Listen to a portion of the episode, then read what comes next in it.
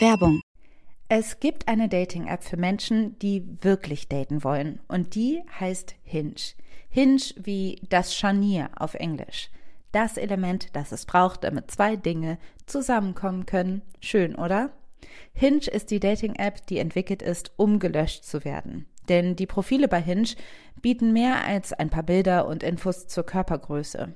Auf Hinge gibst du an, mit welcher Absicht du datest, sodass keine Missverständnisse entstehen. Und das Coolste ist, Hinge hat Prompts, also Fragen, deren Antwort direkt darauf schließen lassen, ob ihr die gleichen Interessen, aber vor allem den gleichen Humor teilt. Und Hinge möchte Dating wirklich für alle zu einem schönen Erlebnis machen, weshalb Hinge zusammen mit der LGBT-Organisation GLAD Prompts für die LGBTQ-Plus-Community entwickelt hat. So findest du schnell deine Community und siehst, mit wem du Gemeinsamkeiten teilst. Zum Beispiel kannst du beschreiben, was Gender Euphoria für dich bedeutet oder wo deine Chosen Family unschlagbar ist. Hinge bringt dich mit den richtigen Leuten zusammen. Also probiert jetzt Hinge aus, nutzt die Prompts. Alle weiteren Infos findest du in den Show Notes. Warum gibt es nicht eine Weltmeisterschaft auch im Luftscratchen? Das eigentlich wäre das mega gut, oder? Auf jeden Fall. Also es gibt ja Luftgitarre, richtig als Ich würde mich bewerben. Ja, und das so Luft, ich würde mich bewerben. Luft, äh, DJ, DJ Wettkampf einfach, DJ Competition. Kann man halt auch mega gut überprüfen, wie der dann so, wie geschickt die Fingerchen da Ja. rumflitzen würden. Okay. ähm, Also, kurzes Bookmark. Extrem gute Business-Idee. genau, und weiter geht's. ähm, ja. Begrüßung, genau. Hello.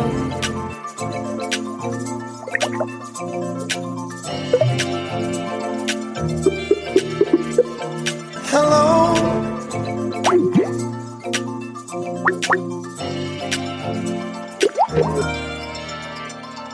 Hallo und herzlich willkommen zu Folge 20 von Feuer und Brot, dem Podcast von Alice und Maxi, zwei besten Freundinnen, normalerweise in zwei verschiedenen Städten, heute in einer Stadt. Hallo Alice, willkommen auf meinem Sofa. Hallo Maxi. Schön, dass du da bist. Ja, finde ich auch. Es ist sehr gemütlich äh, bei Tee und eben unter einer Wolldecke und äh, mit leckeren Schokolädchen. Ähm, haben wir uns uns richtig gemütlich gemacht hier in Berlin. Ja, schon richtig besinnliche kleine Weihnachtsstimmung wird hier eingeleitet. Das passt ja auch ganz gut zur Jahresendfolge, die wir heute einleiten wollen, so ein bisschen, ne? Stimmt. Ich will jetzt gleich schon so Floskeln sagen wie, das Jahr ist schon vorbei, aber irgendwie kommt es mir auch so krass kurz vor. Also irgendwie bin ich noch nicht so in Jahresendstimmung, aber äh, da be- bewegen wir uns jetzt einfach rein, weil es ist einfach so. Da Ja, gegen ja, Zeit ja. kann man wirklich nichts machen. Es, die schreitet voran und das Jahr ist dann halt auch bald zu Ende. Und irgendwann muss man ja ein Resümee ziehen, ne? Also wann, wenn nicht am, am, im letzten Monat. Also es ist ja so, eigentlich bist du ja eine viel bessere Geschenk- und Weihnachtsplanerin. Also ich habe das Gefühl, du hast das immer ein bisschen besser unter Kontrolle, weil du irgendwie schon früher anfängst. Aber bei mir ist es immer so, dass ich denke, okay, Oktober ist definitiv zu früh, um über Weihnachten nachzudenken. November ist irgendwie der, keine Ahnung, muss man sich überhaupt mit dem Winter auseinandersetzen und hat keinen Bock auf nichts. Und dann kommt der Dezember so angeschlichen. Man hat es irgendwie noch nicht richtig gecheckt und dann ist man schon wieder im Weihnachtsstress. Außerdem will man alle Sachen, die man eigentlich eben im Dezember machen möchte, wie auf den Weihnachtsmarkt gehen und ähm, ja, Advent kann man ja auch noch feiern, will man ja alles erst im Dezember machen, weil man denkt, man hat ja auch mal dieses Ding so, nee, das ist alles zu früh. Es ist zu früh, Ja. um Spekulatius äh, zu kaufen, es ist zu früh, um auf den Weihnachtsmarkt zu gehen, zu früh, um Glühwein zu trinken. Und dann auf einmal hat man den mega Stress, wenn man alles auf einmal machen muss. Ich Ja, versteh's. und ich habe, also ich hätte richtig Bock auf Glühwein, muss ich jetzt mal sagen. Aber nicht zu viel, sonst kriegt man einen Kater. Das stimmt, ich hatte auch drei Tage lang Kopfschmerzen. Die letzten drei Tage hatte ich von, gefühlt von einem Eimer Glühwein ziemlich Kopfschmerzen. Aber hey, ich, will, ich hoffe, ihr habt zu Hause euch jetzt eingemuckelt, habt vielleicht auch einen Glühwein oder einen kleinen Tee, so wie wir. Und ähm, ja, habt jetzt Lust, äh, mit uns so ein bisschen aufs Jahr zurückzugucken. Wie Genau. war denn so das Jahr? What a year. What a year. Also 2016 war ja äh, zum Jahresende, wurde schon gekürt als das ziemlich schlimmste Jahr. Und ich will auch gar nicht sagen, dass 2017 so ein furchtbares Jahr war. Es war ein sehr durchmischtes Jahr und es ist irgendwie auch viel passiert. Ja, aber so eine Gesamtnote, weiß ich jetzt nicht. Für Feuer und Brot war es auf jeden Fall, finde ich, ein gutes Jahr Finde ich auch, absolut. und äh, ein spannendes Jahr. Ist nochmal irgendwie weiter nach oben gegangen. Und darüber reden wir jetzt, glaube ich mal, diese Folge. Weil es ist ja Folge 20 und wir, ähm, die treuen Feuer- und Brothörer und Hörerinnen haben es vielleicht auch wissen, dass wir jede fünfte Folge mal so ein bisschen in uns gehen und ein bisschen über uns sprechen. Ganz narzisstisch werden. Ich denke auch, wir haben ein gutes Feuer- und Brotjahr hinter uns. Wir wurden äh, an verschiedenen Stellen gefeatured, was uns echt irgendwie auch weitergebracht hat. Wir hat, wurden bei Edition F empfohlen, wir wurden bei Femtastics empfohlen. Die Missy hat uns ähm, als äh, queeren feministischen Podcast ausgezeichnet, ein Bild von uns verwendet für die ganzen Vorschläge. Das fand ich auch ganz lustig, dass wir da irgendwie so prominent abgebildet waren. Und natürlich ein ganz besonderes Highlight auch das Interview mit dem Freitag, was wir gemacht haben, was es jetzt auch online noch nachzulesen gibt unter dem Titel Plaudern und Politik findet man den Genau. Artikel über uns und Kleiner 3 und den Lila Podcast werden da, glaube ich, erwähnt und ähm, auch noch ein paar andere Podcasts. Echt ein, ein guter Artikel und es hat uns sehr viel Spaß gemacht. Und was ich auch cool finde, ist, dass wir natürlich jetzt einen kleinen Rückblick machen können über unsere Folgen. Also Ja. vielleicht gibt es die eine oder andere Folge, wo wir noch ein bisschen was zu sagen möchten oder wo noch irgendwie was, was bei rumkam, was wir jetzt noch mal kurz ansprechen wollen. Richtig. Also ich finde ähm, auch, man merkt ja auch, also abgesehen davon, du hast ja äh, eben schon total viel erwähnt, dass das ähm, Interesse seitens der Presse gewachsen ist uns gegenüber, aber auch gegenüber Podcasts. Also man muss auch sagen, da merkt man jetzt ähm, nochmal, es hat nochmal eine, der Podcast oder das Format ist nochmal mehr auch, glaube ich, 2017 hier in Deutschland angekommen. Das merkt man auch, weil ganz viele ähm, große Medienunternehmen Podcasts jetzt auf einmal machen. Und ähm, auf einmal, genau, kommt man sich so vor wie Pioniere, weil man dann merkt, jetzt wenn man sich mal irgendwie bei den ähm, beliebten oder großen Podcasts umguckt, dass wir eigentlich schon länger dabei sind und zwei Jahre im Game oder anderthalb Jahre im Game und schon ist man ein alter Hase, hat man Genau, das genau. Wir sind zwei, zwei äh, lustige kleine alte Hasen. Und ich finde auch, also es ist schon lustig, weil es jetzt so anders ist. Jetzt weiß halt jeder zumindest, was ein Podcast ist. Ne? Also es ist jetzt Mhm. kein Begriff mehr, den du irgendwem vorknallst und derjenige fragt so, hä, noch nie gehört. Mhm. Und ich habe den Eindruck, ehrlich gesagt, als wir anfingen, war das schon noch ein bisschen so. Ja. Und dann dieses Gefühl, bei Soundcloud was hochzuladen, ähm, was dann vielleicht 200 Leute hören, ähm, ist jetzt schon ein anderes Gefühl, wo wir wissen, uns hören wirklich viele, viele Hörerinnen und Hörer regelmäßig zu. Und das ist echt ein tolles, schönes Gefühl. Ja. Und ähm, ja, wir freuen uns halt auch total, wenn uns alte Freunde von uns oder alte Leute, die mit uns, alte, sehr alte Leute, die mit uns zur Schule gegangen sind, die wir dann im Seniorenstift wieder treffen.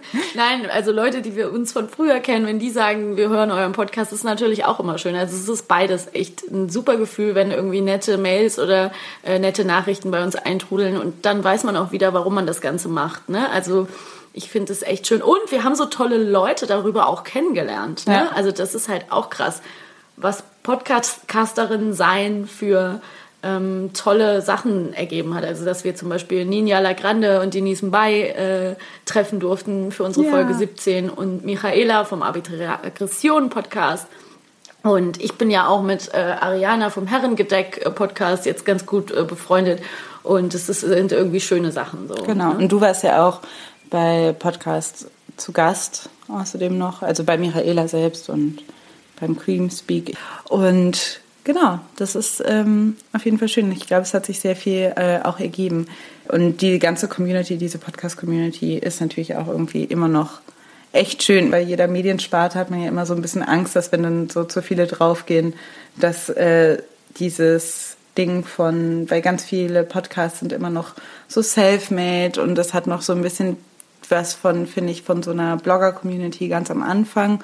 Und ich äh, habe immer so ein bisschen Angst, dass sowas äh, verloren geht, aber ich glaube, der Kern bleibt ja erhalten und das finde ich einfach das Schöne. Also Podcasten macht immer noch sehr viel Freude. Ich denke auch, was sich irgendwie bei uns so ein bisschen rauskristallisiert hat, ist doch auch, ähm, dass Wachstum nicht alles ist. Also wir freuen uns zwar total, je mehr Hörer wir erreichen können und Hörerinnen und wenn ihr uns weiterempfehlt, ist das natürlich super für uns.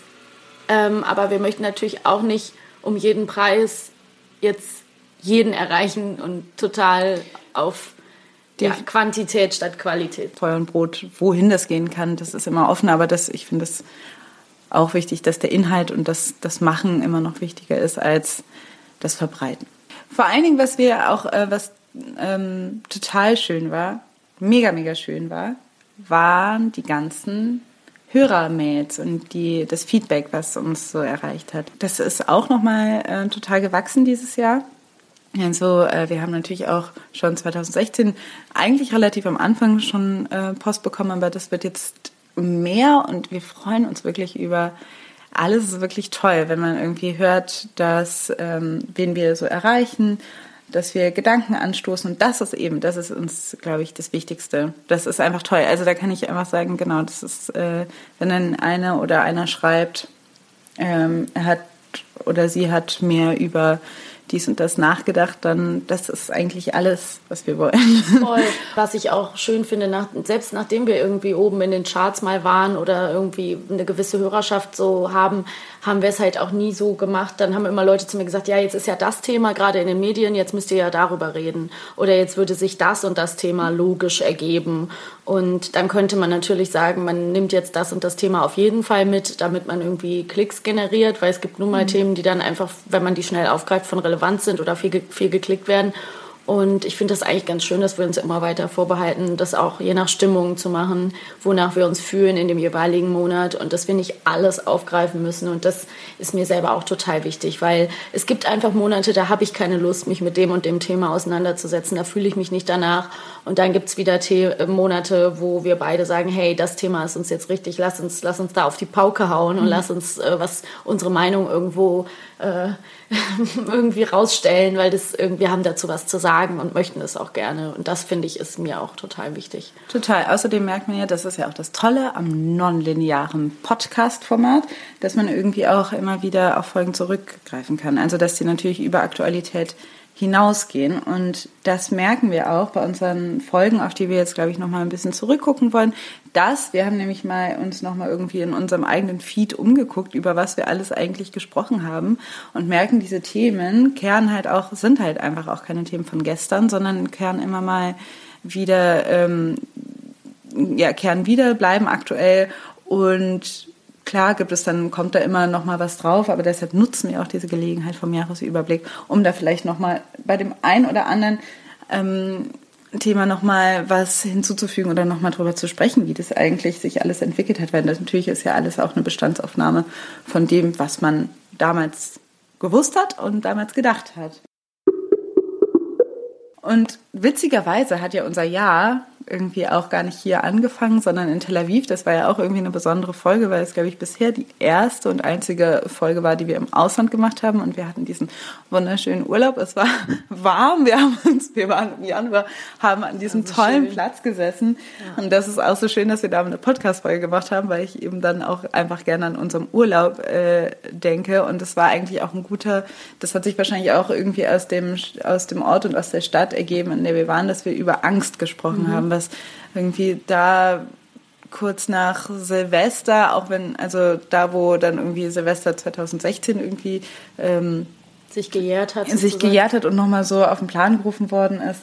Ähm, und einfach in dieser, in, in Israel, wo viele Leute auch Angst vorhaben, ähm, ja, war das Thema irgendwie natürlich wichtig und man merkt, es ist immer noch so. Mhm. Also gerade mit der Bundestagswahl und die ganzen Sachen, die wir uns irgendwie gefragt haben, mit diesem ganzen German Angst. German Angst und, und die Entwicklung, was, ähm, was diese Angst vor dem Fremden letztendlich äh, für Konsequenzen haben wird oder haben kann, das hat sich jetzt irgendwie bei der Bundestagswahl eigentlich ganz gut gezeigt. Ne? Mhm. Ja, die Folge hat für mich einen, einen sehr schönen Beigeschmack, weil ich das wirklich mag, obwohl es da so laut war, mhm. habe ich total dieses Gefühl, was wir hatten, als wir da saßen in diesem schönen Café draußen, ähm, wenn ich diese Folge nochmal höre. Und ich glaube, wir haben uns damals auch vorgenommen, obwohl wir über Angst sprechen, ähm, sozusagen es mit der Angst aufzunehmen und den Hörern und Hörerinnen auch eine Folge an die Hand zu geben, die sie hören können, wenn sie, wenn sie sich ähnlich, ähnlich fühlen wie wir. Nämlich, dass man sich doch immer wieder mit der eigenen Angst konfrontiert und merkt, okay, es hat sich vielleicht was verändert, aber wie gehe ich dem auch entgegen? Und was, was kann ich tun? Also sozusagen irgendwie eine gedankliche Checkliste, die einen wieder auf den Boden der Tatsachen Sachen zurückholt, zu machen. Und ich finde, es ist uns ganz gut gelungen, weil es ist ja wirklich einerseits sehr bitter und die Entwicklungen auf der Welt können einem wahnsinnig Angst machen. Und dann muss sich unser einer darauf berufen, ähm, immer wieder mal klar seine eigene Lebensrealität abzuchecken, zu schauen, was wirklich jeden Tag bei ihm auf der Straße, bei ihm oder ihr auf der Straße passiert und ähm, bei, den, bei den Fakten und den klugen Gedanken zu bleiben.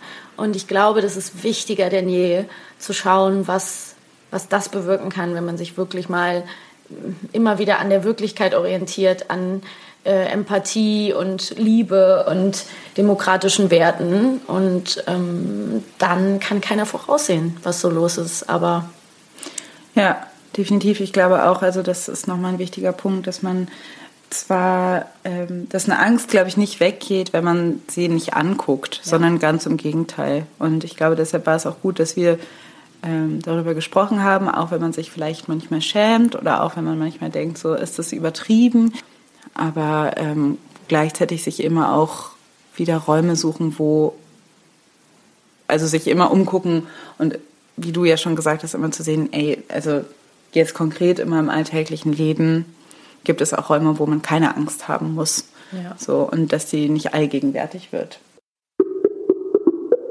Wir wollen jetzt gar nicht jede äh, Folge einzeln durchgehen, sondern so ein bisschen Highlights, glaube ich, äh, betrachten, was ja auch irgendwie eine Folge war, glaube ich, die auch gerne gehört wird, wo wir ja auch ein bisschen Medienaufmerksamkeit bekommen haben, glaube ich, so dass da fing es ja auch an erst mit dieser Menstruationsfolge, weil die haben wir, ähm, die wurde, glaube ich, mal aufgegriffen ähm, bei so einem Aktionstag oder so. Mhm, also es, da habe ich auf jeden Fall gemerkt, da gab es auf jeden Fall Reaktionen. Ja. Das, ähm, und habe mich auch gefreut, weil das anscheinend eben so ein Thema war, wo man ja eigentlich deiner Mutter Credits geben muss, weil die hat uns ja darauf gebracht. Das ne? Stimmt. Die hat uns auch auf dieses äh, Buch gebracht, was wir da, ähm, was wir empfohlen haben, wonach wir uns auch, äh, wonach auch die Folge benannt war, Ebbe und Blut. Genau, das haben wir auch vorher abgecheckt. Das stimmt. Und danach habe ich echt das Gefühl gehabt, dass das Thema auch wieder noch ein bisschen aus, den, aus dem, der Dunkelheit der Schenkel rausgeholt wurde, wie du so schön gesagt hast. Also danach gab es auch eine Jäger- und Sammlerfolge relativ mhm. kurz danach dazu. Es gab viel Aufmerksamkeit. Wir haben ich, das schönste Feedback, an das ich mich erinnere, ist, dass ein alter Klassenkamerad von uns erzählt, äh, mhm. uns geschrieben hat, irgendwie, ich sitze hier abends mhm. bei mir zu Hause und höre eine Folge über Menstru Menstruation. Macht ihr ganz gut, ihr zwei. Also das, ich fand es auch, ich finde es eine richtig schöne Folge. Mhm. Und ähm, ich mag die gerne und ich möchte an der Stelle nur noch mal kurz Werbung für Menstruationstassen machen. Draußen ist ein Kind und schreit. Ähm, ich möchte an der Stelle Werbung für Menstruationstassen machen, weil äh, ich seit drei Monaten eine Menstruationstasse habe und benutze nach etwas anfänglichen Schwierigkeiten und mehreren, mehreren Unglücken ähm, jetzt total happy und zufrieden bin und möchte jeder Frau, die das mal ausprobieren möchte, äh, Mut machen und sagen, hey, ist das super, ist ein richtig cooles Gefühl, wenn man das, wenn man seine Menstruation ohne einen einzigen Tampon hinter sich gebracht hat. Ja, ist ein guter Vorsatz für mich fürs neue Jahr. Was, glaube ich, auch nochmal so eine Highlight-Folge war, weil sie auch die längste Folge war, war die Body Positivity Folge. Mhm. Die haben wir, weil das war eigentlich, die hat eigentlich unser, unser Format total gesprengt. Also das war das erste Mal, wo ich gedacht habe, ach, das, das trägt sich auch, weil die ist fast zwei Stunden lang. Mhm. Und ähm, eigentlich war ich immer besonders, so dass, dass ich dachte, wir sollten mhm. uns immer so an die, an die 60-Minuten-Marke orientieren. Und ähm, da ist es äh, etwas länger geraten und ist aber ähm, einer der erfolgreichsten Folgen gewesen ja. immer noch und auch diejenige, wo wir ähm, echt viel Feedback ja. zu bekommen haben. Ich finde auch, unser Format ist, glaube ich, mit einer guten Stunde und ein bisschen drüber schon ganz gut angesiedelt. Oft sind es einfach Themen, die groß sind und wo ich auch das Gefühl habe, hey, wir haben jetzt sogar über eine Stunde Podcast aufgenommen und trotzdem könnten wir locker eine zweite Folge zu dem Thema machen. Definitiv, das ja. ist bei Body Positivity Body ich hasse das Wort. Ja, aber du hast es so gut gerade gesagt. Body Positivity. Ganz schnell. Body Positivity. Body Positivity. Bei Body. ja, das klappt sehr gut. Bei Body Positivity ist es nämlich auch so. Da kann man es halt, also ich bin mir auch sicher, dass wir wahrscheinlich nochmal irgendeinen Aspekt in der Hinsicht aufgreifen Ja. werden. Jetzt sind wir, wir sind in der Folge viel ähm, auf Fat-Shaming äh, eingegangen, aber das ist halt eigentlich auch nur ein Aspekt Ja. von Body Positivity. Klar. Und weil zu dem Körper natürlich echt äh, einige Sachen gehören, die unter irgendwie unter Beschuss sind und die einen irgendwie unter Druck setzen. Und es ist, da merkt man halt eben, es gibt ähm, auf so vielen Ebenen noch Sachen, die man dazu besprechen kann. Und äh, das fällt uns auch immer wieder auf, dass man irgendwie Ja. merkt, äh, weiß ich nicht genau, wenn man irgendwie zum Beispiel über das Thema Haare spricht, Körperhaare oder so weiter, da hatten wir auch mal was zu überlegt, also da hatten wir auch mal Feedback zu bekommen und das könnte halt auch eine ganze Folge sein. Also Das denke ich auch, dass wir das Thema Haare mal besprechen. Ich finde, das ist wirklich ein spannendes äh, Politikum auf vielen Ebenen und wichtig für Frauen. Ist es ja. Überall auf der Welt kann man nicht leugnen. Und ähm, also sowohl eben Körperhaare, Kopfhaare, alles Mögliche. Und ich finde es toll. Ich glaube auch, das war nicht unsere letzte Folge zum Thema Body und alles, was dazu gehört. richtig. Was steht als nächstes auf der Liste? Ah ja, was ich nämlich auch, also was auch, was ja eigentlich äh, außer, außer Schedule, außer ähm, Planmäßig. planmäßig genau, war, äh, war ja die Bonusfolge, die wir aufgenommen haben nach dem Attentat in Barcelona, beziehungsweise ähm, die, Charlottesville, nach ne? Charlottesville und ähm, Genau, was dort passiert ist. Und das war, ich war nämlich in der Schweiz, ich habe gerade meine, meine Cousine besucht und es war wirklich irgendwie für mich auch so in-between-Dings, aber irgendwie lag uns, war es irgendwie so, dass wir da auch den Podcast so ein bisschen genutzt haben, um uns so ein bisschen unsere schweren Herzen so ein bisschen äh, Luft zu verschaffen, weil wir diesen Gedanken hatten, der irgendwie, also wir hatten da telefoniert abends und dann am nächsten Tag haben wir gesagt, wir machen das und brauchten, glaube ich, einfach dieses, dieser Gedanke musste einfach mal raus, ne? dass dieses, ähm, dass man irgendwie diese Verknüpfung hat zwischen Gewalt und toxischer Männlichkeit, für den wir auch äh, teilweise irgendwie kritisiert worden sind. Ne? Also, ja.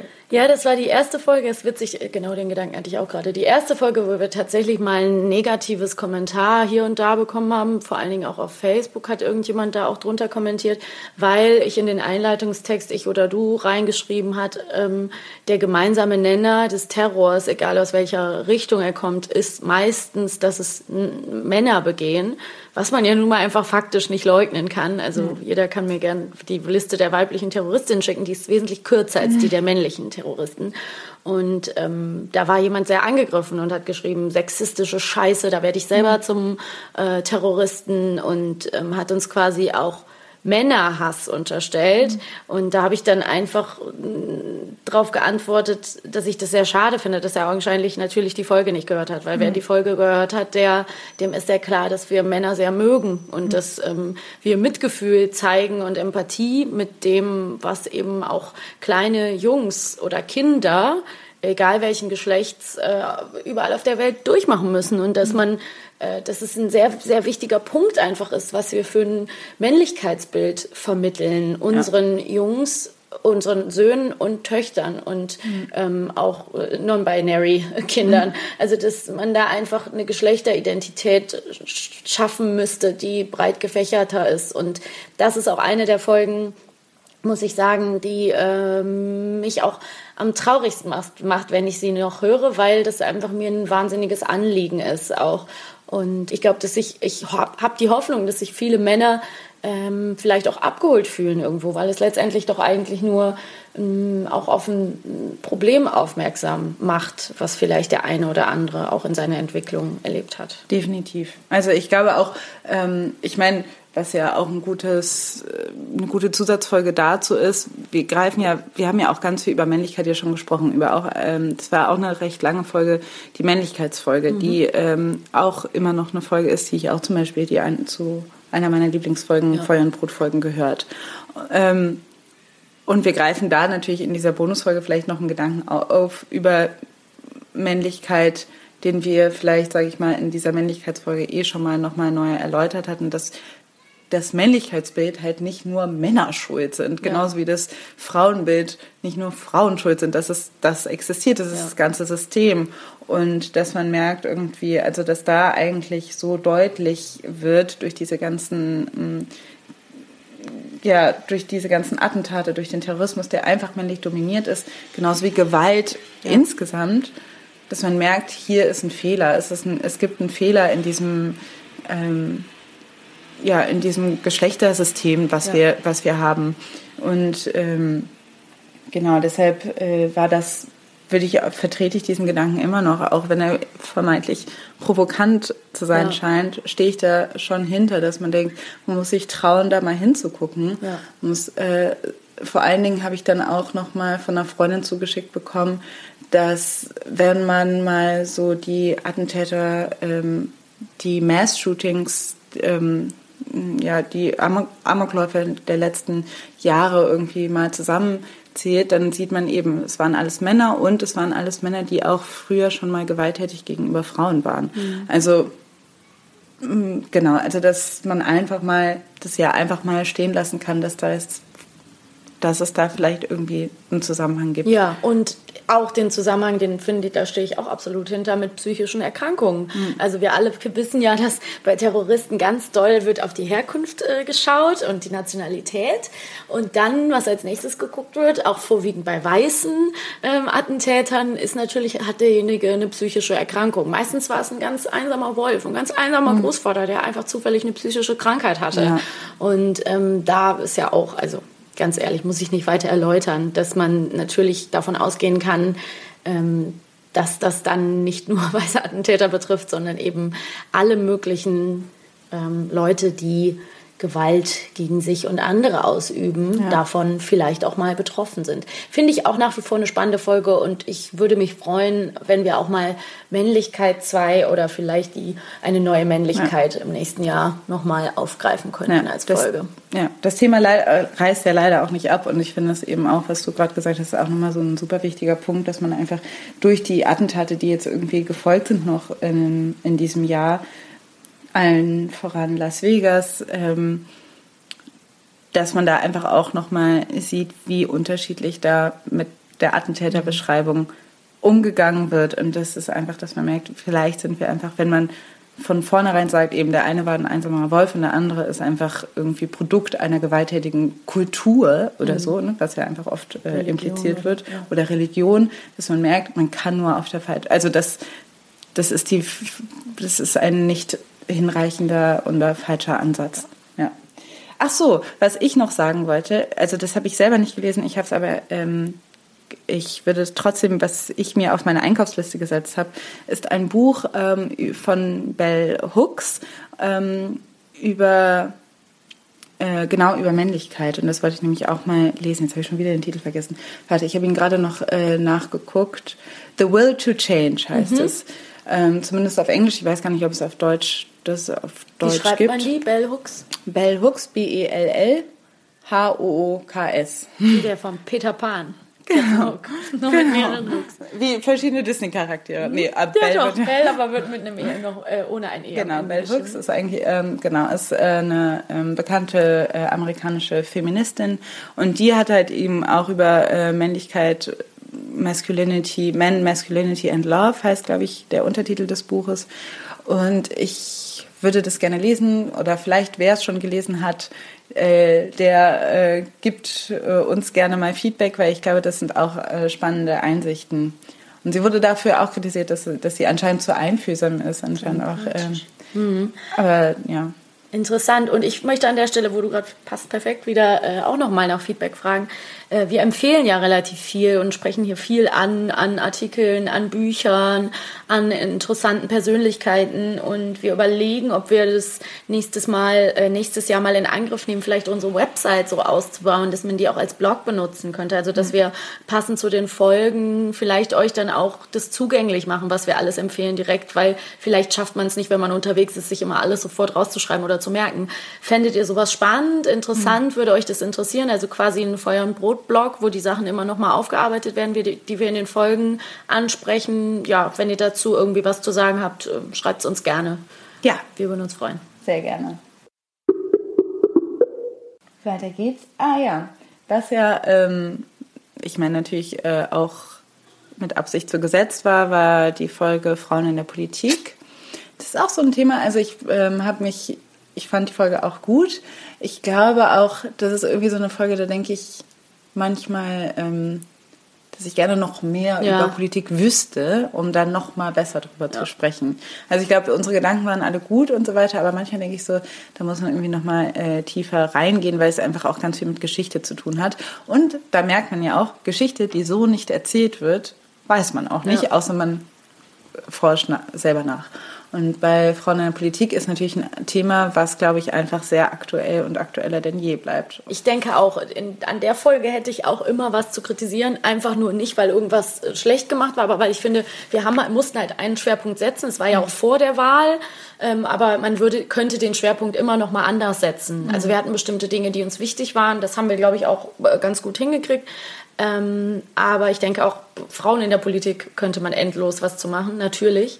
Ähm, ich finde es auch spannend, genau, Geschichte, den Punkt, wenn man sich mal mit einzelnen politischen Persönlichkeiten auseinandersetzt. Ich habe jetzt gerade noch mal was, einen Artikel gelesen zu dem Todestag von Petra Kelly, die wäre heute, wäre letzte Woche irgendwann, glaube ich, 70 Jahre alt geworden. Grünen Politikerin, ganz, ganz wichtig gewesen. Ähm, und sie ist ja auch eines sehr äh, ungeklärten, seltsamen Todes gestorben. Sie ist erschossen worden und bis heute weiß man nicht richtig, es war wohl ihr Leben, soll ihr Lebensgefährte mutmaßlich gewesen sein oder vielleicht Selbsttötung, bla bla bla. Spannende Geschichte. Also finde ich nach wie vor ein super interessantes Thema und würde ich gerne, da würde ich gerne mal einen True Crime, Podcast zu hören, liebe Freunde. Genau. Ähm, also macht das mal bitte.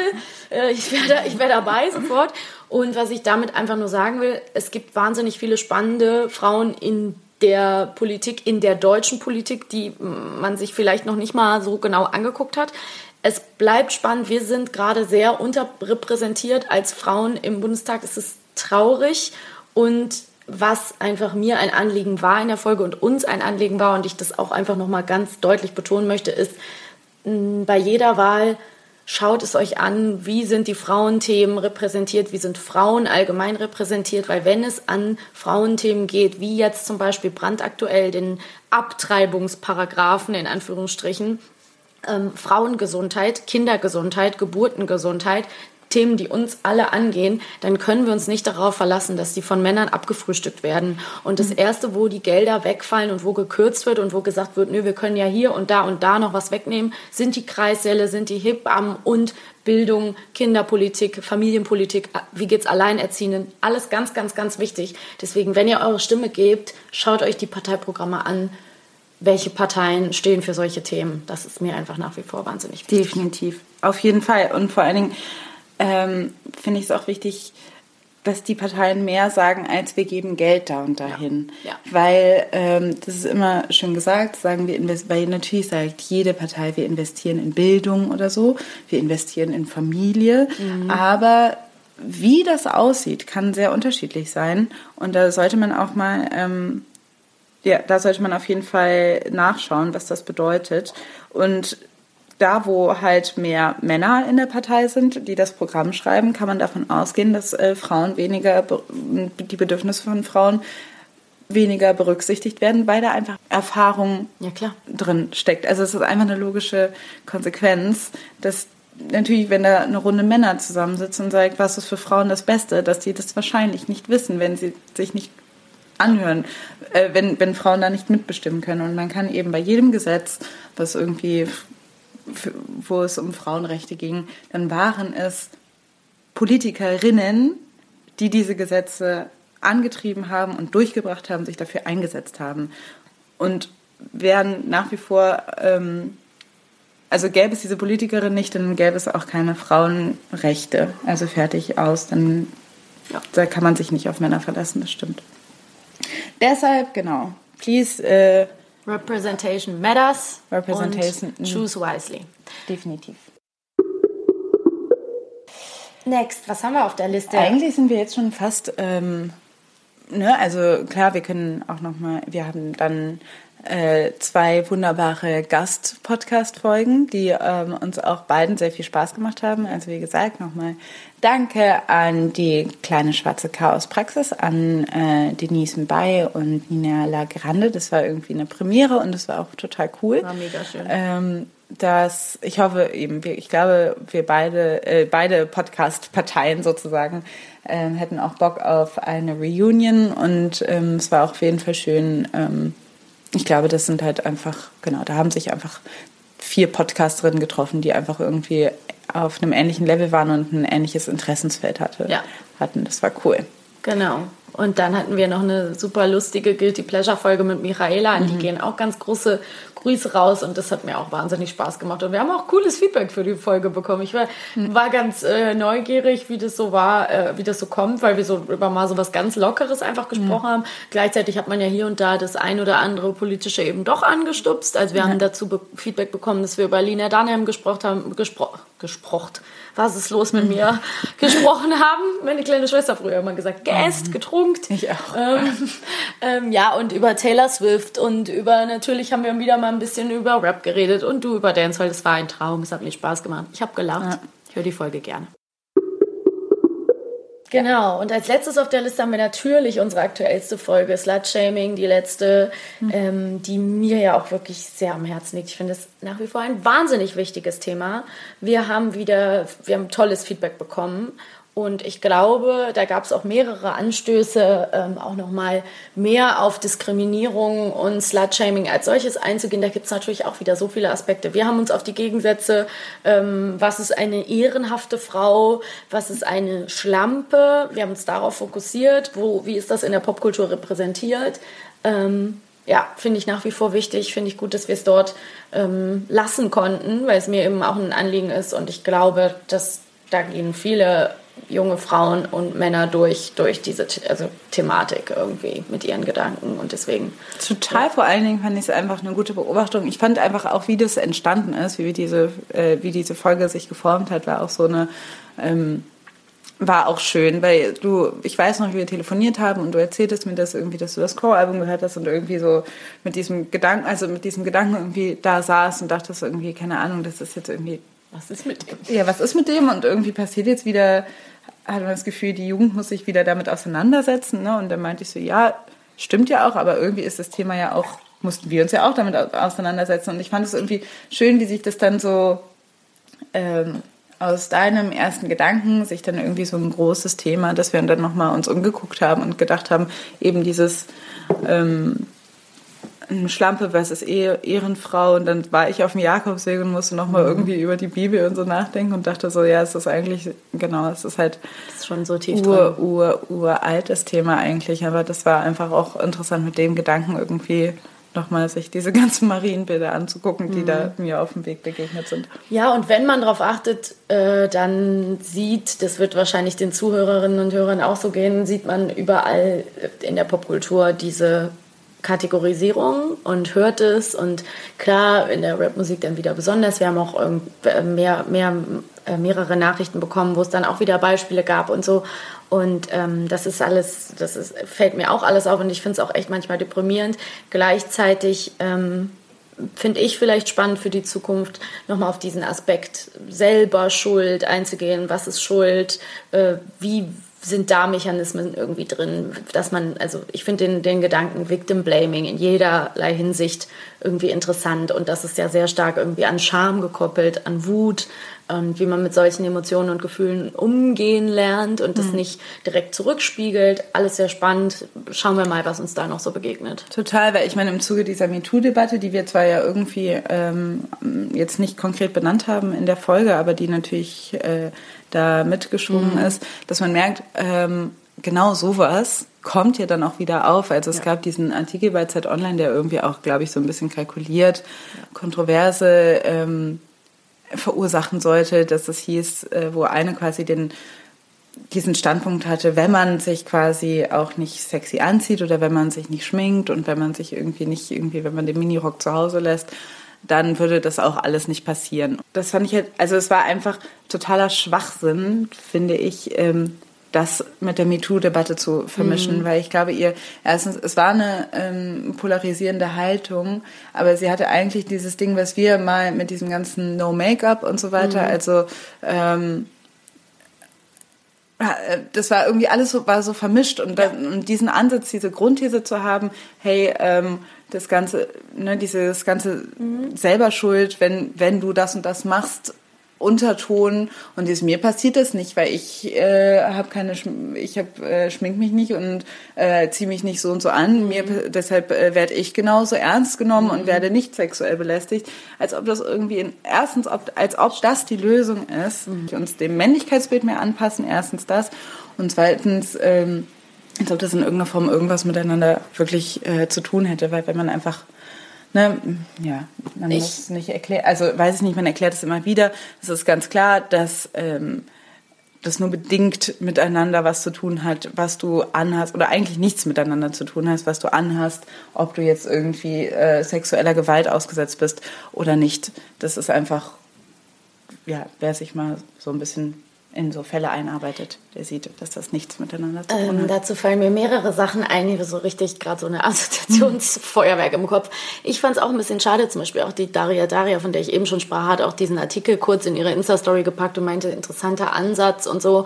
Und ich fand, dachte auch so, oh, der ist aber in der Debatte echt mit Vorsicht zu genießen, dieser Ansatz. Ne? Weil zum Beispiel meine Mutter, als wir über MeToo sprachen, hat mir dann auch nochmal gesagt, und das so kann man es ja auch formulieren, ohne da irgendwie äh, jetzt die Opfer anzugreifen. Sie meinte natürlich, du musst dir überlegen, der Feminismus, den wir früher hatten, der war ja auch aus einem bestimmten Grund so, dass die Frauen sich ähm, von den BHs getrennt haben, gesagt haben, wir schneiden uns vielleicht die Haare ab, wir haben keinen Bock mehr, uns zu schminken, Stichwort Male Gaze. Wir wollen diesem männlichen Schönheitsideal, diesem weiblichen Schönheitsideal, der aber dem Wunschdenken eines Mannes entspricht, nicht mehr entsprechen. Das ist ja ein Gedanke, über den man diskutieren kann, wo man sagt, ich persönlich lehne ab, mich einem Schönheitsdiktat zu unterwerfen und möchte anders wahrgenommen werden. Ist aber ein ganz anderes Thema. Hat nichts mit sexuellen Übergriffen zu tun.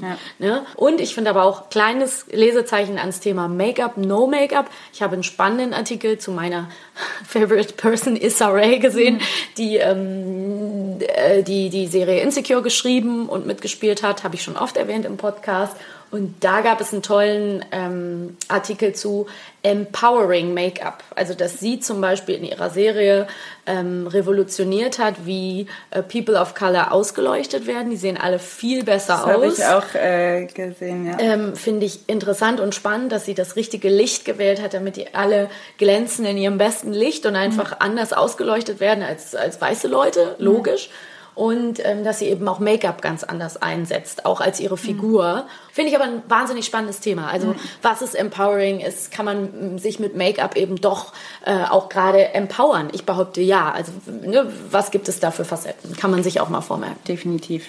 Finde ich äh, alles sehr schlau und sehr spannend, was du gesagt hast. Vor allen Dingen eben die große Schwäche des Artikels, dieser Ohne mich-Artikel, ist ja, dass sie dann sehr schnell darüber hinweggeht, dass ja auch die Lö dass ein anderer Ansatz wäre, dass Männer sich da auch ausbrechen könnten, mehr Make-up Ja. tragen könnten und so weiter. Kleider und sagt aber, aber das wollen, da wollen wir nicht weiter drauf eingehen, wo man denkt so, aber Moment mal, weil diese ganzen Aspekte eben Individualisierung, Ausdruck und so weiter, die irgendwie auch mit Make-up zu tun haben, dass das eigentlich auch vielleicht, dass das Unfaire daran ist, dass das Frauen äh, viel mehr vorbehalten ist als Männern.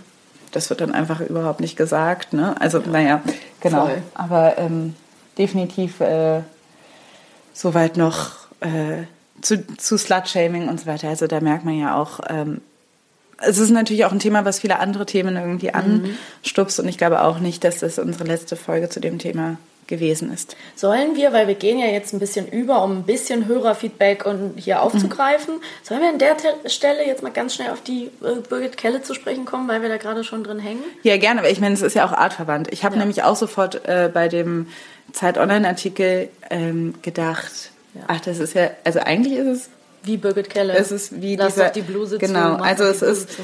dieser ne, Hashtag MeToo und diese Antwort auf MeToo ist dieses Hashtag ohne mich.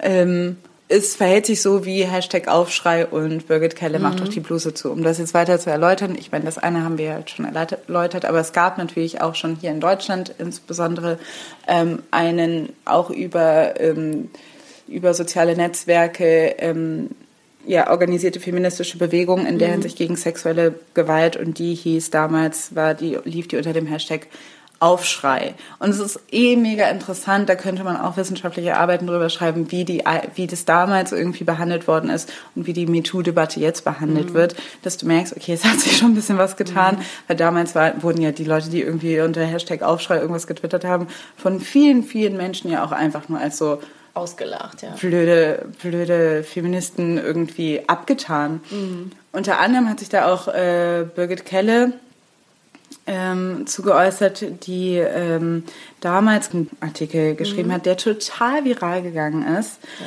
Die Antwort auf ihre, ähm, auf das, okay, ich muss nochmal weiter ausholen.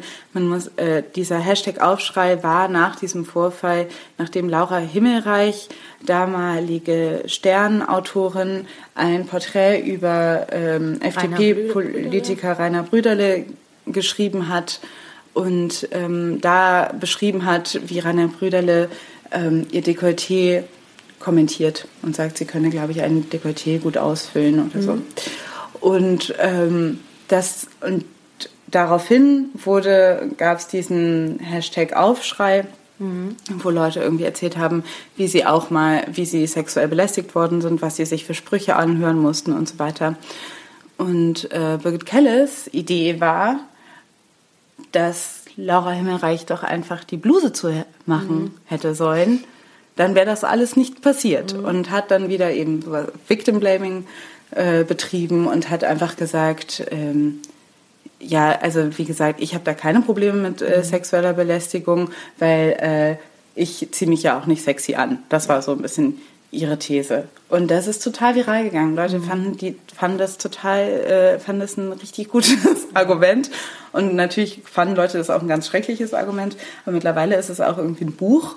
Und sie hat da total äh, Kapital geschlagen aus dieser Idee von, hey, Frauen sollen sich einfach, äh, ja. sollen sich einfach quasi zu, nicht, nicht ähm, zu Sie hat jetzt auch wieder ganz schlimme Artikel geschrieben, mehrere. Ich muss zugeben, dass ich nicht auf die alle Stellungen hm. beziehen, dazu Stellung nehmen kann, weil ich angefangen habe, mich nicht mit Birgit Kelle auseinanderzusetzen zu wollen. Es sei denn, ich bekomme Geld dafür. Gib mir Geld, dann tue ich es gerne, aber sonst tut die Frau mir einfach nicht gut, die macht mich mhm. aggressiv. Ich empfinde das als wahnsinnig kontraproduktiv und vor allen Dingen unsolidarisch und einfach arschlochsmäßig, mhm. ähm, berechnend, ähm, äh, aufmerksamkeitsgeil und wie gesagt, kontraproduktiv der ganzen Debatte, peinlich für sie und gemein gegenüber allen Frauen und Männern, die in der Debatte den Mund geöffnet haben, ihr Schweigen gebrochen haben. Sie schreibt fragwürdige, ähm, rechtstendierende Bücher. Sie hat jetzt gerade wieder einen Artikel geschrieben, der, nur dessen Überschrift mir schon gereicht hat. Wir Mütter wollen nicht beschützt werden. Also sie schlägt genau in diese Kerbe. Es gab auch mal so eine Wiener Schauspielerin, die auch so einen Artikel, so einen Facebook-Post geschrieben hat, die dann auch total gefeiert wurde von allen Rechten und allen Maskulisten, Maskulinisten, die, die dann gesagt hat, ich werde gerne sexy gefunden. Ich finde das eher immer ein Kompliment, wenn ein Mann mit mir schlafen will. Und überhaupt ist diese ganze, diese Beiträge von Frauen führen diese ganze Debatte auf dieses komische Ad absurdum, dass mhm. Leute ernsthaft fragen, darf man jetzt keine Komplimente mehr machen? Ich habe das immer auf der Arbeit erlebt, dass Leute sagen, darf man jetzt keine Komplimente mehr machen? Ich denke mir so, wenn du nicht, wenn du denkst, dass du jetzt keine Komplimente mehr machen darfst, dann machst du offenbar die falschen Komplimente. Ja. Also es gehört halt immer ein bisschen ähm, Taktgefühl dazu, wann, wo, wie was gesagt werden kann. Und ich bin auch immer noch der Meinung, solange jetzt was nicht wahnsinnig unter die Gürtellinie geht, kann man auch über alles sprechen. Also ich kann auch sagen, das geht mir persönlich zu weit und jemand anderem geht es vielleicht nicht zu weit. Das ist, muss man immer austarieren. Aber diese aufgebauschte, impulsive Art der Deba Debatte, das geht für mich einfach nicht. Und ich finde eine, also ich finde Frauen wie, oder eine Frau wie, eine Person wie Birgit Kelle, wow, ganz schlimm. So viel äh, zu Birgit Kelle. Wir haben wir sind noch mal explizit auf sie eingegangen, weil nämlich auch eine äh, Hörerin gefragt hat, ähm, ob wir nicht mal über sie sprechen wollen. Ich glaube, genau, das haben wir hiermit getan. Ich glaube, ich möchte auch nicht öfter über sie sprechen. Kann sein, dass sie wahrscheinlich vielleicht noch mal vorkommt, aber das war es erstmal mit Birgit Keller. Manchmal da ist einfach, ja, fertig, Punkt. Nächstes. Also wir haben viel Hörerfeedback bekommen. Wir haben die heute alle mal zusammen durchgearbeitet. Und haben uns so ein bisschen rausgepickt, worüber das heute, was hier noch gut reinpasst, nachdem wir jetzt auch schon über die Folgen gesprochen haben und so weiter und so fort. Also ihr seid alle gegrüßt, die uns geschrieben haben. Wir freuen uns riesig. Und ähm, ja, an dieser Stelle natürlich auch schon mal riesengroßen Dank an unsere zwölf Patreons. Ähm, ja, da kommt äh, vielleicht noch die ein oder andere kleine Überraschung auf mich Ja, zu. es ist ja schließlich bald Weihnachten. Genau. Ähm, genau, wir haben nämlich auch äh, unter diesen Hörermails, die wir natürlich jetzt leider nicht alle ähm, vortragen können, gab es aber auch die ein oder anderen Themenvorschläge, die wir sehr interessant fanden und uns aufgeschrieben haben. Und gleichzeitig gab es einfach auch ähm, einfach Fragen an uns oder an, die wir auch, glaube ich, jetzt schnell ähm, zumindest mal anreißen können. Mal gucken, ob da auch mal was Längeres äh, zu kommt. Aber Genau. Ja. Ähm, wir haben hier eine Frage.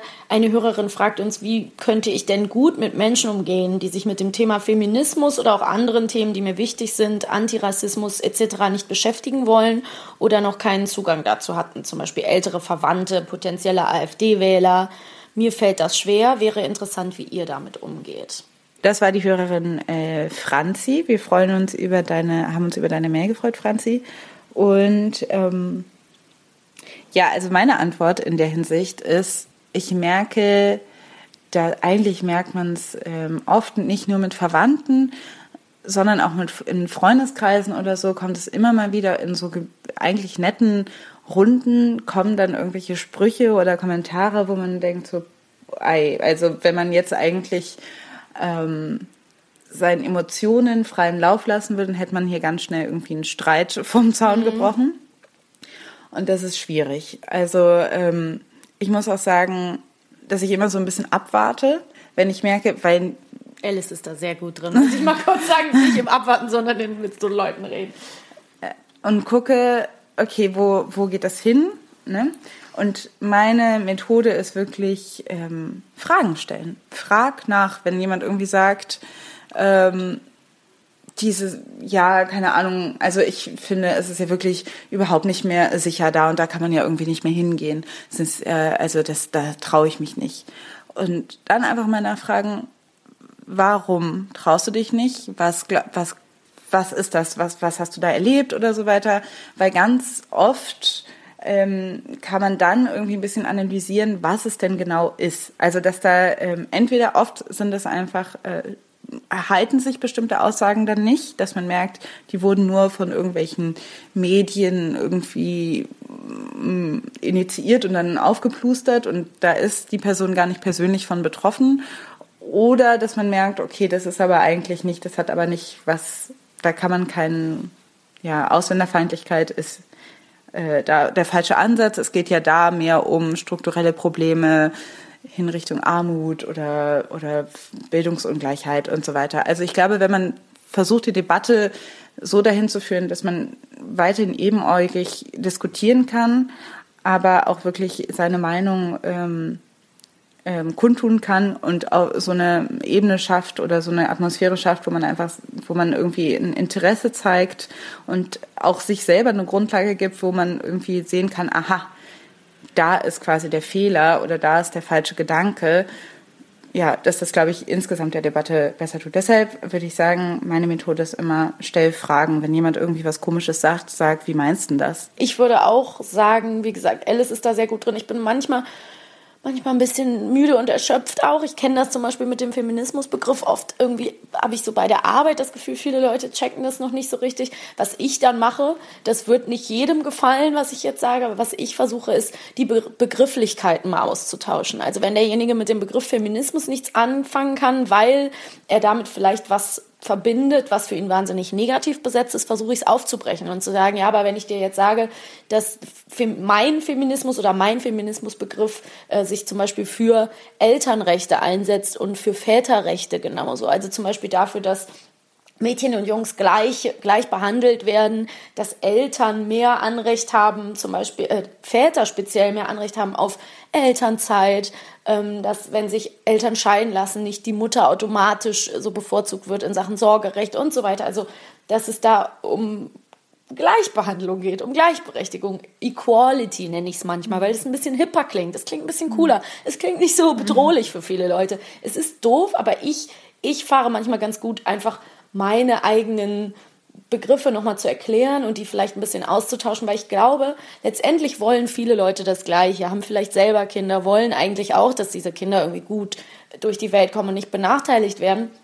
Und dann tut man sich vielleicht keinen Gefallen, wenn man mit bestimmten Begrifflichkeiten Leute immer von vornherein verschreckt oder ausschließt. Das ist aber eine steile These, das weiß ich. Ich glaube aber, man kann nicht immer von allen Leuten erwarten, dass sie gleich woke sind, gleich aufgeklärt und schon auf dem gleichen Informationsstand, weil es eben, wie du ja auch schriebst, ähm, Franzi, viele Leute gibt, die sich gerade erst anfangen, mit bestimmten Themen zu beschäftigen. Und hättest du mich zum Beispiel mit 20 bestimmte Dinge gefragt, dann hätte ich äh, mich auch ganz anders zu manchen Sachen geäußert und mit 25 auch. Und ja, also jetzt bin ich Ende 20 und das sieht halt anders aus. Ne? Und manche Leute fangen halt gerade erst an. Ja. Und ich glaube auch, also das ist diese zwei Tipps, die wir gerade gegeben haben, die ähm, das kostet natürlich Konzentration und Energie und auch Wissen. Also wichtig ist auch Check nicht eure aufhören, äh, sich zu informieren, weil dann hat man einfach bessere Argumente. Ähm, aber also genau, also ich würde auch sagen, manchmal ist es einfach so, man kann nicht immer auf alles eingehen, auch wenn, also das ist leider einfach nicht möglich und vor allen Dingen, wenn es einen einfach mal nicht so super diplomatisch irgendwie, wenn man Themen dann doch irgendwie sehr stark konfrontativ angeht, dann ist das auch okay, weil manchmal Ja, klar. Kann man einfach nicht der Mensch sein mit Engelsgeduld und sagen, hey du, ich verstehe dich eigentlich, aber, sondern einfach, manchmal denkt man auch einfach, weißt du was, ich habe keinen Bock mehr. Ja, absolut, absolut. Und das ist mir auch schon. Also manchmal kann man auch einfach eine Grenze ziehen und sagen, nee, da bin ich raus. Also bei so Begrifflichkeiten bin ich raus, tut mir leid. Ist auch okay. Ist auch ein ganz guter Effekt, dann einfach mal zu sagen, entweder du nimmst das jetzt zurück oder wir kommen hier an dem Punkt nicht weiter. Wir beide. Und äh, ich werde das Geschehen verlassen.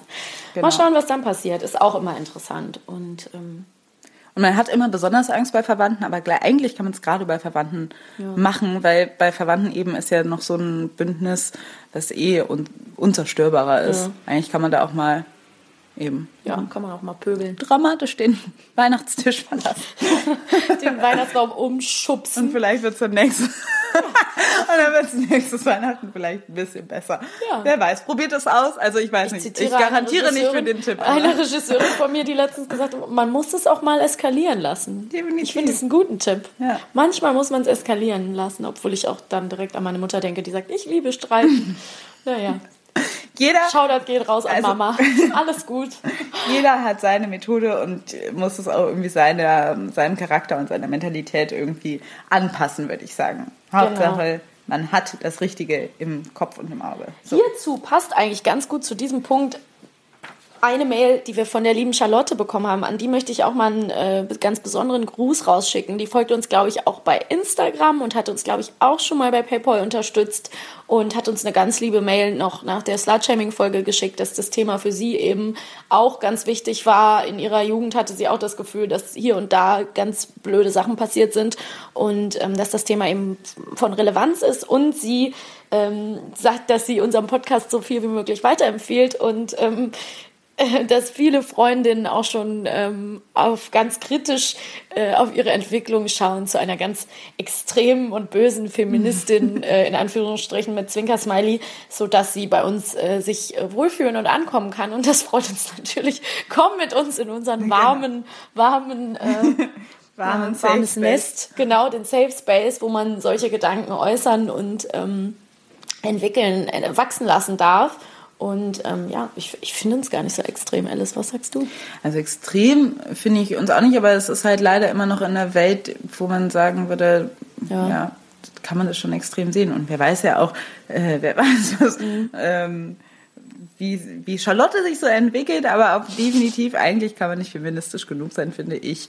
Also ähm, deshalb, ähm, genau, bleib stark und äh, wir unterstützen dich und ähm, schön, äh, ne, Dass du bei uns bist. dass du bei uns bist und auf unserer Seite. Wir haben noch ein paar Fragen bekommen. Und zwar von Annika. Wir haben uns hier mal drei rausgepickt. Sie hat tatsächlich noch mehr geschrieben.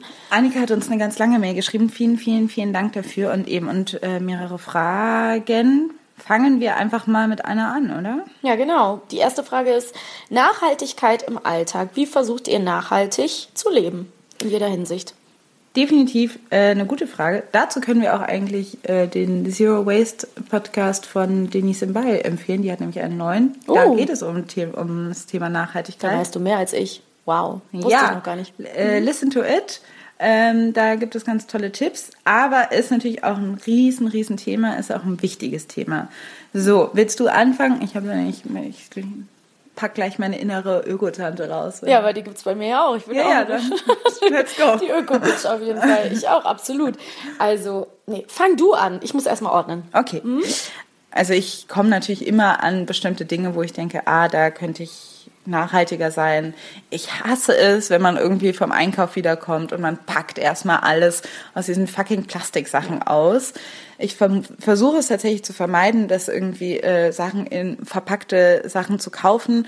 Bin da aber also noch nicht so, dass ich meine eigenen Gemüsebeutel irgendwie mitnehme und so weiter. Also da gibt es immer noch ähm, Dinge, die man besser machen kann. Wo ich tatsächlich ähm, ein bisschen, was auch ein bisschen mit meinen Haaren allgemein zu tun hat, wirklich irgendwie total ökomäßig umgestiegen bin, ist in den Pflegeprodukten über meine Haare. Die äh, mache ich mittlerweile selbst, wie so eine richtige Ökotante. Da muss ich aber auch gerade sagen, Shoutout zu einer YouTuberin namens Joanna, die hat äh, einen YouTube-Blog Joanna's Essentials. Also auf jeden Fall, die war super, die hat mir total viele, von der habe ich total viele äh, Tipps. Also da, wo man sagen kann, hey, da kann ich irgendwie auf natürliche Ressourcen umsteigen. Selbst wenn ich mir irgendwie ein Duschgel kaufe, dann achte ich immer darauf, dass es irgendwie ohne Mikroplastik ist und ähm, so weiter. Also man kann, es lohnt sich einfach Verpackungen zu lesen und letztendlich, aber unterm Strich, ist immer weniger kaufen. Einfach weniger kaufen von allem. Das ist, glaube ich, das Nachhaltigste, was man machen kann. Weil ähm, eben, ich sage mal, man kann sich halt jedes Jahr irgendwie einen neuen, super tollen Öko-Kühlschrank kaufen. Es bringt aber auch nichts, weil man dann immer äh, auch einmal im Jahr einen wegwirft. Also von daher ähm, ist am Ende, ähm, muss jeder, glaube ich, so ein bisschen an seinem Konsumverhalten arbeiten. Ja. Ja, das sind meine Gedanken zu Nachhaltigkeit. Ja, richtig gut. Ähm, Also bei mir ist es ähnlich. Ich schaue auch aktiv auf Verpackungen, wenn ich einkaufe. Da überlege ich mir auch echt so ein paar Tricks. Also ich bin zum Beispiel, ich merke halt natürlich, ist es im Biosupermarkt leichter, ähm, be- ökologische Verpackungen zu finden. Dafür ist es viel teurer. Wenn ich zum Beispiel mal in Edeka gehe und da gibt's nur kleine Plastiktüten, dann suche ich mir so kleine Kniffe, dass ich zum Beispiel zum Nussstand gehe, da gibt's so Papiertüten und dann packe ich mir halt doch was in die Papiertüten. Das sind so ein bisschen, so ein bisschen mein kleiner Lifehack. Sonst habe ich tatsächlich immer zwei Leinbeutel dabei und natürlich eine ähm, Glastrinkflasche, gehört zu meiner Standardausrüstung. Da habe ich eine große und eine kleine. Von Soul Bottles kann ich nur empfehlen. Seitdem benutze ich überhaupt keine Plastikflaschen mehr. Das versuche ich wirklich aktiv. Was ich auch noch tue, ist, dass ich natürlich eine Gemüsekiste habe seit zwei, drei Monaten ähm, was sich echt als mega krass gut äh, erweist, da kann ich auch nur Werbung für machen, gibt's in verschiedenen Städten mit Sicherheit auch, das nennt sich Solavi, solidarische Landwirtschaft, das heißt, man hat ein, eine Art Festpreis, der im Durchschnitt an dem, was die Leute zahlen können und was der Bauer zum Überleben braucht, festgelegt wird. Das zahlt man dann im Monat, bei mir sind es... Äh, ich teile mir das mit einer Freundin, also ich zahle 45 Euro und kriege dafür einmal in der Woche eine riesen Gemüsekiste. Wir teilen die durch zwei und das ist so viel, dass ich es fast nie verbrauchen kann. Und das finde ich super. Kosmetik ebenso mein Punkt. Ich achte total auf Verpackungen, Inhaltsstoffe. Was ich auch aufgehört habe, ist mir so zusammengepanschte Cremes oder so zu kaufen, wo dann steht mit 15% Mandelöl. Da kaufe ich lieber das Mandelöl direkt. Also das ist es natürlich. Ich könnte immer noch viel weniger kaufen. Meine schlimmste Ökosünde ist mein Auto. Ich fahre ja hier in Berlin mit dem Auto, weil ich immer von A nach B muss. Dafür schäme ich mich auch sehr und versuche auf anderer Seite irgendwie wieder gut zu machen.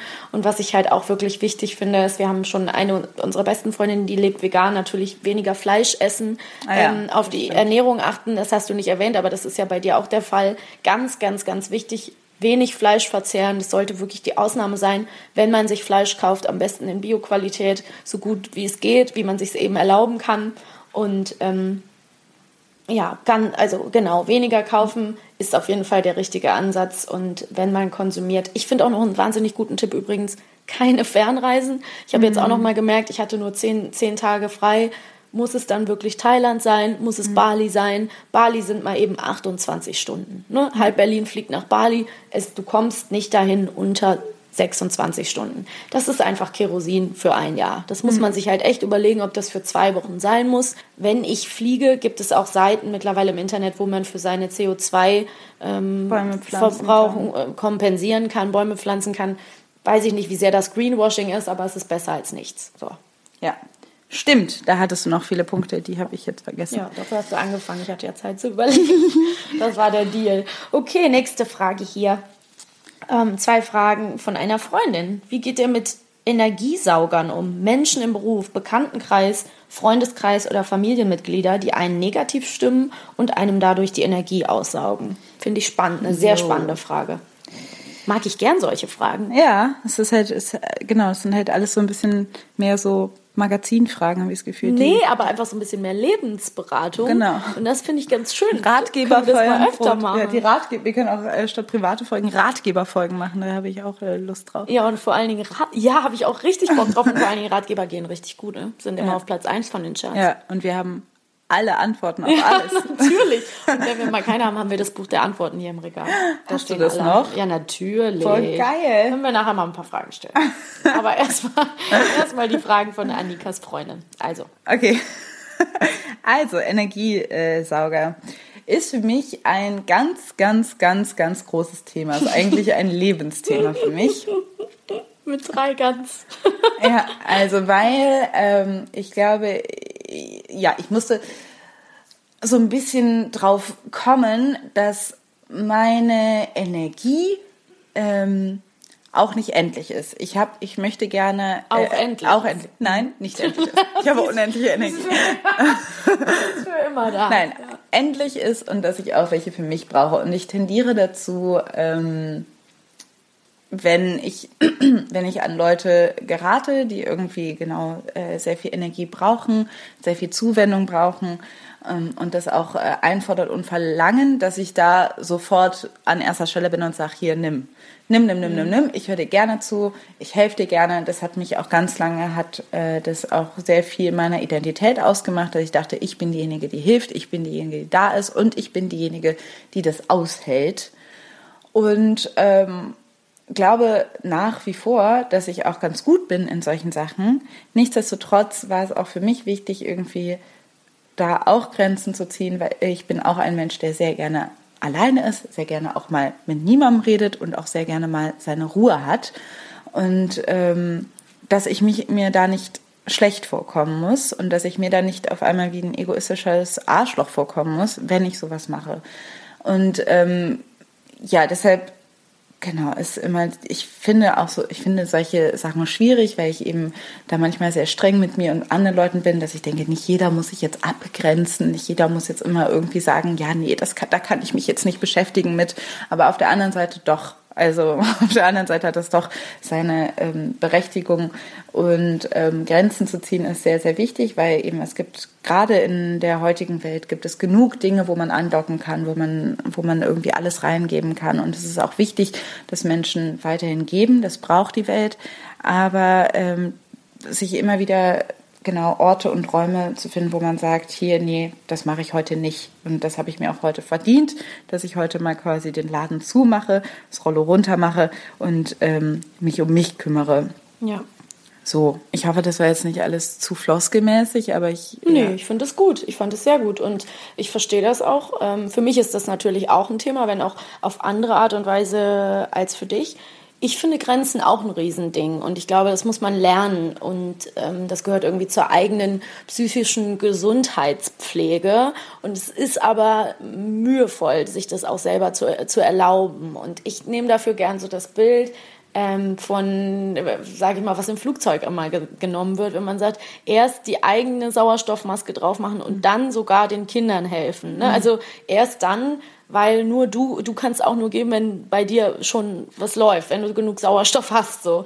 Und ähm, diesen Gedanken finde ich schon wichtig, weil ich dachte auch immer in Zeiten, wo du vielleicht mal irgendwie on the edge warst, so niemandem ist damit geholfen, wenn du am Ende zusammenklappst. Also egal welches Familienmitglied oder welcher Freund dahinter steht und sagt, hey, ich brauche, ich brauche, ich brauche, niemandem niemand möchte, dass du am Ende auf der Strecke bleibst und nicht mehr gesund bist. Also das erste ist wirklich Self-Care, sich um sich selbst kümmern und dann kann man weitergeben. So blöd das klingt. Und da braucht man irgendwie eine gesunde Einstellung zu, die, die natürlich schwierig ist. Gerade auch dieser Satz, wenn wenn es jetzt um Mütter geht. Ein gesundes Kind braucht eine gesunde Mutter, eine fröhliche Mutter, eine, die sich nicht bis zur völligen Erschöpfung verausgabt. Trotzdem muss man natürlich viel geben. Das ist so die schwierige Balance. Und ich muss zugeben, ich bin in der Vergangenheit manchmal auch schon ein Assi gewesen, was zum Beispiel Freunde angeht, die zu viel Energie saugen, habe ich mich auch schon von Leuten getrennt und habe auch gesagt, du kannst in meinem Leben leider keinen Platz mehr haben. Das ist nicht un unbedingt immer super persönlich, weil es auch eine Kombination ist aus zwei Personen. Ne? Ich kann vielleicht mit der einen Unart des einen Menschen dann gar nicht oder mir ist, mich triggert das irgendwo und macht mich fuchsig und mhm. fertig. Und für jemand anderen ist es aber vielleicht okay, weil der da was anderes bekommt von der Person. Und das habe ich schon in der Vergangenheit irgendwie ein bisschen gelernt. Und ich glaube auch, das, was du eben gesagt hast, der Laden zu, das Rolle runter, das Handy aus, das muss in heutigen Zeiten mal möglich sein. Und das sollte eigentlich mit einer netten, ehrlichen Erklärung auch möglich sein. Ich finde es scheiße, Leute zu, zu ghosten und dazu nichts zu sagen. Ich bin immer ein Fan von ehrlich, Ehrlichkeit und egal welche Verpflichtung es ist oder wer jetzt mit dir reden will, ich finde, man kann immer sagen, du und wenn es nur eine Nachricht ist, eine SMS oder eine E-Mail, ich habe heute leider keine Energie mehr dafür, sei mir nicht böse, ich muss mich jetzt mal um mich kümmern, ich melde mich in zwei Tagen, wenn ich wieder ein bisschen mehr Kraft habe. Und es muss eigentlich jeder, der dich mag und der nicht völlig egozentrisch verblendet ist oder gerade in einer akuten Notsituation checken.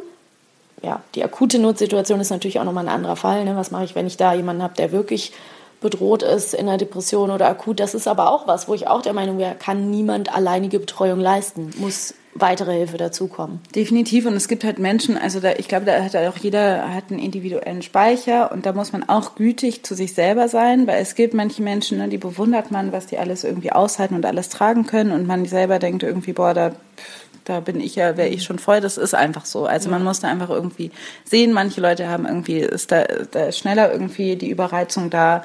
Und bei manchen Leuten, die können das einfach besser. Und da, genau, also gütig zu sich selber sein, gütig auch den anderen Leuten gegenüber sein, ne? wie du gerade schon gesagt hast. Wenn man selber sagt, ich kann das nicht, dann heißt das nicht, dass dieser Mensch von Grund auf irgendwie äh, ein Arschloch ist oder falsch ist oder egozentrisch ist, sondern vielleicht ist es etwas genau, es ist was mit eurer Chemie, die nicht gut funktioniert. Und dann bist du einfach nicht der richtige Mensch dafür, der sich um solche Sachen kümmert.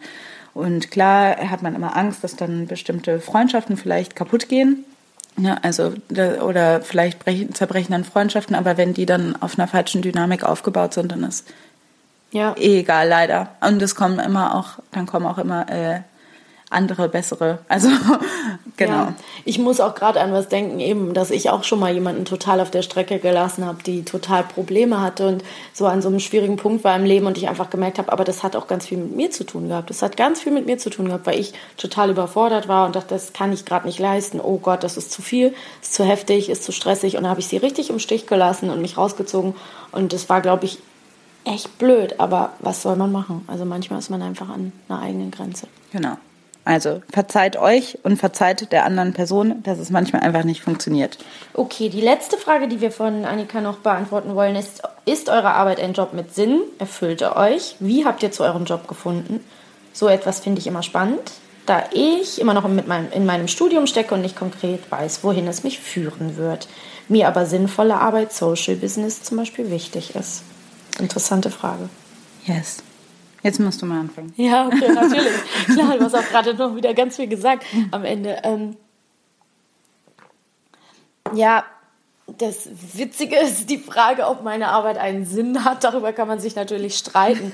Das ist äh, sehr lustig, weil ich ja auch der Meinung bin, also an, ist, ist ja auch echt die Frage, ob in zehn Jahren vielleicht Synchronisation komplett überflüssig ist, weil sich das entweder technisch einfach herstellen lässt oder die Leute das nicht mehr brauchen. Ähm, da kann ich natürlich nicht in die Zukunft gucken. Ich würde mir wünschen, dass es tatsächlich weiter besteht, weil ich diesen Job einfach wahnsinnig gerne mache und ich auch glaube, viele Leute profitieren davon.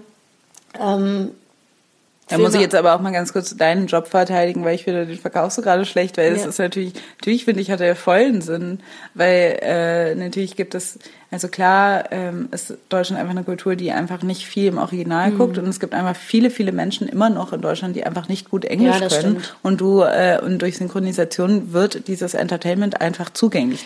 Danke für die Verteidigung. Ich mache natürlich auch noch andere Dinge. Ich lese Hörbücher, Dinge müssen vertont werden, ich kann Dokus sprechen. Es braucht ja nun mal äh, Audio, äh, Audioausdrucksformen ne? in Form der Sprache. Und da finde ich meinen Job toll. Und deswegen muss ich aber auch nur noch sagen, mh, ich bin natürlich ein Sonderfall, weil ich die, mit diesem Job schon als Kind angefangen habe und dann halt nur noch quasi mich weiterbilden musste, um dann ein gewisses Level zu erreichen, wo ich gerne hin wollte. Ähm, deswegen kann ich natürlich nicht so viel zu diesem Studiumsding sagen. Ähm, was ich aber an meinem Job natürlich toll finde, ist, dass der mir auch so wahnsinnig viel ermöglicht. Also man hat immer verschiedene Abläufe, immer, lernt immer neue Leute kennen, immer neue Projekte, immer neue Filme und gleichzeitig kann ich natürlich auch, dadurch, dass man jetzt nicht schlecht verdient und ich gut davon leben kann, noch ähm, ermöglicht mir das natürlich auch ganz viele Dinge zu tun, die ich sonst gerne nebenher mache. Eben diesen Podcast oder was auch immer. Also, hat die Arbeit, die ich mache, einen Sinn? Ich finde schon.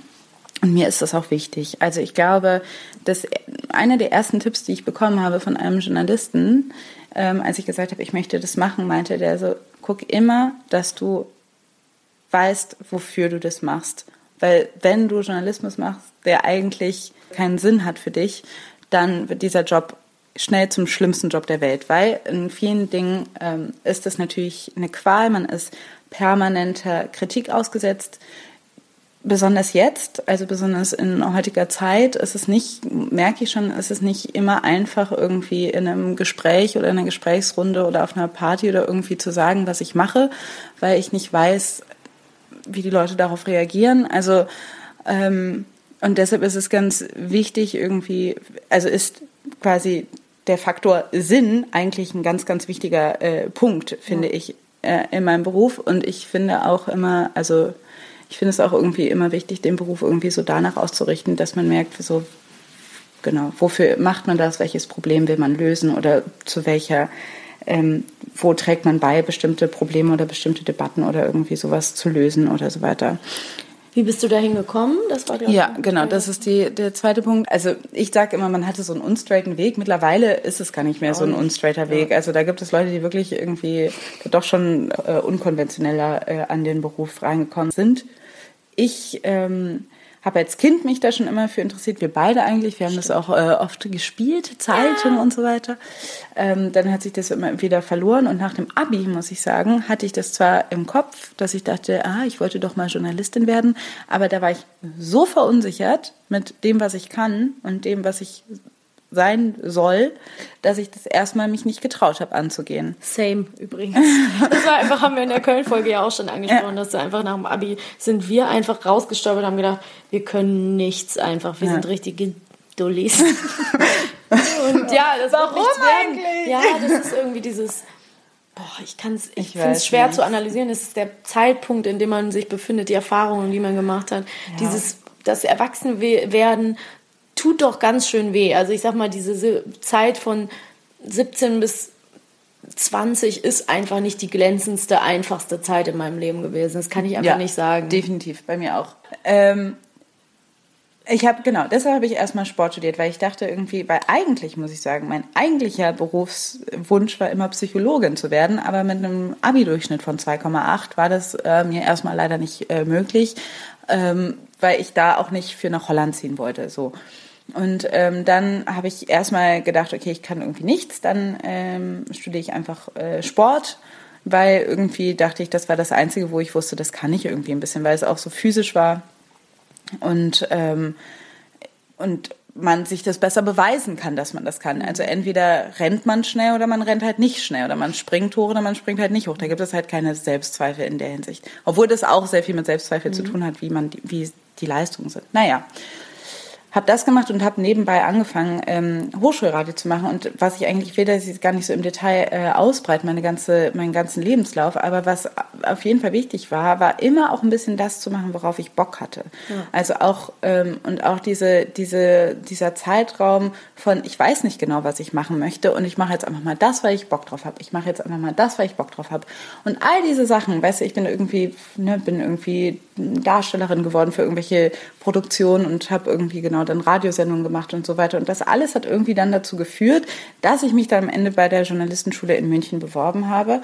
Und ähm, das hat dann wiederum geführt, dass ich jetzt irgendwie in Hamburg äh, bei den Nachrichten arbeite. Und ich glaube, wichtig ist einfach genau diese Phasen, wo man ähm, nicht genau weiß, was man will und einfach eigentlich ohne, ohne dieses Zielgerichte, wozu ist das gut, dass ich ja. da total drauf vertrauen würde. Und das ist manchmal schwierig, weil gerade in der heutigen Zeit, dass Leute sagen, wofür machst du das überhaupt?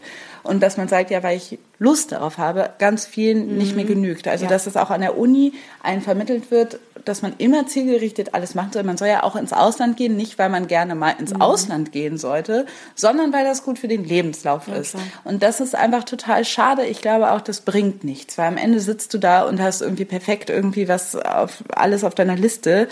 Ähm, und dann fehlt trotzdem das gewisse Etwas. Also da bin ich, äh, würde ich immer, immer sagen, vielleicht auch weil es meiner Lebensrealität entspricht, mach, auf was du Bock hast und das führt dich schon irgendwie an die richtige Stelle. Boah, und das würde ich zu 100% unterschreiben, weil bei mir, ich habe es ja eben so verkürzt dargestellt, weil ich ja schon was anderes zuerst so lange mhm. erläutert hatte.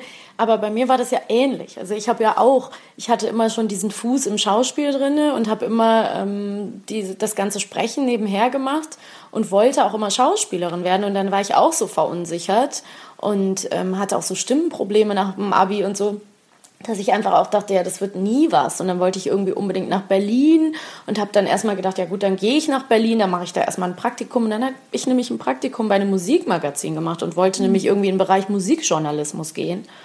Und habe mir dann so ein bisschen zum Ziel gesetzt, ja, wenn ich das Praktikum fertig habe und dann noch nicht in Berlin angekommen bin, dann gehe ich wieder zurück nach Köln. Also mhm. auch einfach sich offen zu lassen, bei bestimmten Dingen zu scheitern und zu sagen, das fühlt sich irgendwie nicht richtig an. Am Ende ist ist es eure Lebenszeit und ist das, was oben stehen sollte, euer Glück. Man muss manchmal auch mal die Arschbacken zusammenkneifen, man muss auch manchmal durch Dinge gehen, die unangenehm sind, die keinen Spaß machen, aber es sollte immer irgendwie überwiegen, dass man noch weiß, warum man das macht und man sollte sich nicht komplett in, in die Trauer stürzen. Das, ist, das muss nicht sein, so dann habe ich irgendwann meine ersten großen Rollen hier gesprochen und jetzt bin ich so dicht am Schauspiel dran, wie ich nur mich fühlen könnte. Also das mhm. ist halt auch so toll, weil ich bekomme so viel, so oft die Chance, so tolle Filme zu synchronisieren und wenn ich dann irgendwie bei großen Produktionen dabei bin, sei es jetzt für Arte oder eben Blockbuster, ähm, dann ist das für mich natürlich der Himmel. Also freue ich mich halt total. Und ich erlebe ganz oft, dass dann Schauspieler auch auf mich zukommen und sagen, hey, wie ist das denn so? Ich würde das eigentlich auch ganz gerne mal mhm. machen. Also ich glaube auch, dass wir, eigentlich ist das Richtige, das, was du gesagt hast, nach dem Gefühl gehen. Weil es kommt alles wieder, auch die Musik. Man, wenn man das mag, dann kommt das wieder zurück und der Weg Richtung, Richtung das, was man möchte und was einem, einem Freude bereitet, ist der richtige. Am Ende kommt man irgendwie an ein Ziel und es hilft nicht, sich zehn Jahre lang zu quälen für einen Job, den man eigentlich nicht, nicht machen möchte. Genau, das äh, hier Lebensweisheiten von Feuer und Brot genau. brought to you bei Feuer und Brot. Genau, und das war es auch für heute, würde ich sagen. Es war eine ziemlich ausgiebige, schöne Feedbackrunde zum Jahresende. Im Januar melden wir uns dann wieder, höchstwahrscheinlich mit Gast. Es wird spannend. Und äh, mir hat es richtig Spaß gemacht, Alice. Mir hat es auch Spaß gemacht. Ja, macht trinken wir noch ein Röntchen Tee und genau, dann... und ich muss mal was essen, mein Bäuchlein sagt schon. okay, dann gehen wir jetzt was essen. Okay, liebe Hörerinnen und liebe Hörer. Bis zum nächsten Mal. Ciao. Das war die neue Folge von Feuer und Brot. Wir hoffen, ihr habt uns gern zugehört. Erreichen könnt ihr uns per Mail unter feuerundbrot.gmail.com oder auf Facebook, Twitter und Instagram. Wenn ihr uns supporten wollt, könnt ihr das mit einer einmaligen oder monatlichen Spende auf PayPal oder Patreon. Oder ihr hinterlasst uns eine positive Rezension bei iTunes. Wir hoffen, ihr seid auch beim nächsten Mal wieder dabei und bis bald. Thank you.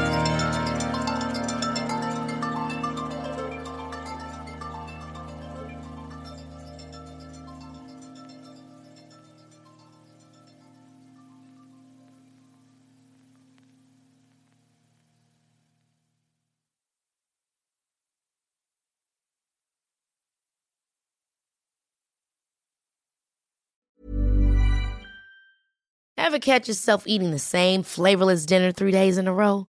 Dreaming of something better? Well, HelloFresh is your guilt-free dream come true, baby. It's me, Kiki Palmer. Let's wake up those taste buds with hot, juicy pecan-crusted chicken or garlic butter shrimp scampi. Mm. Hello Fresh. Stop dreaming of all the delicious possibilities and dig in at HelloFresh.com. Let's get this dinner party started.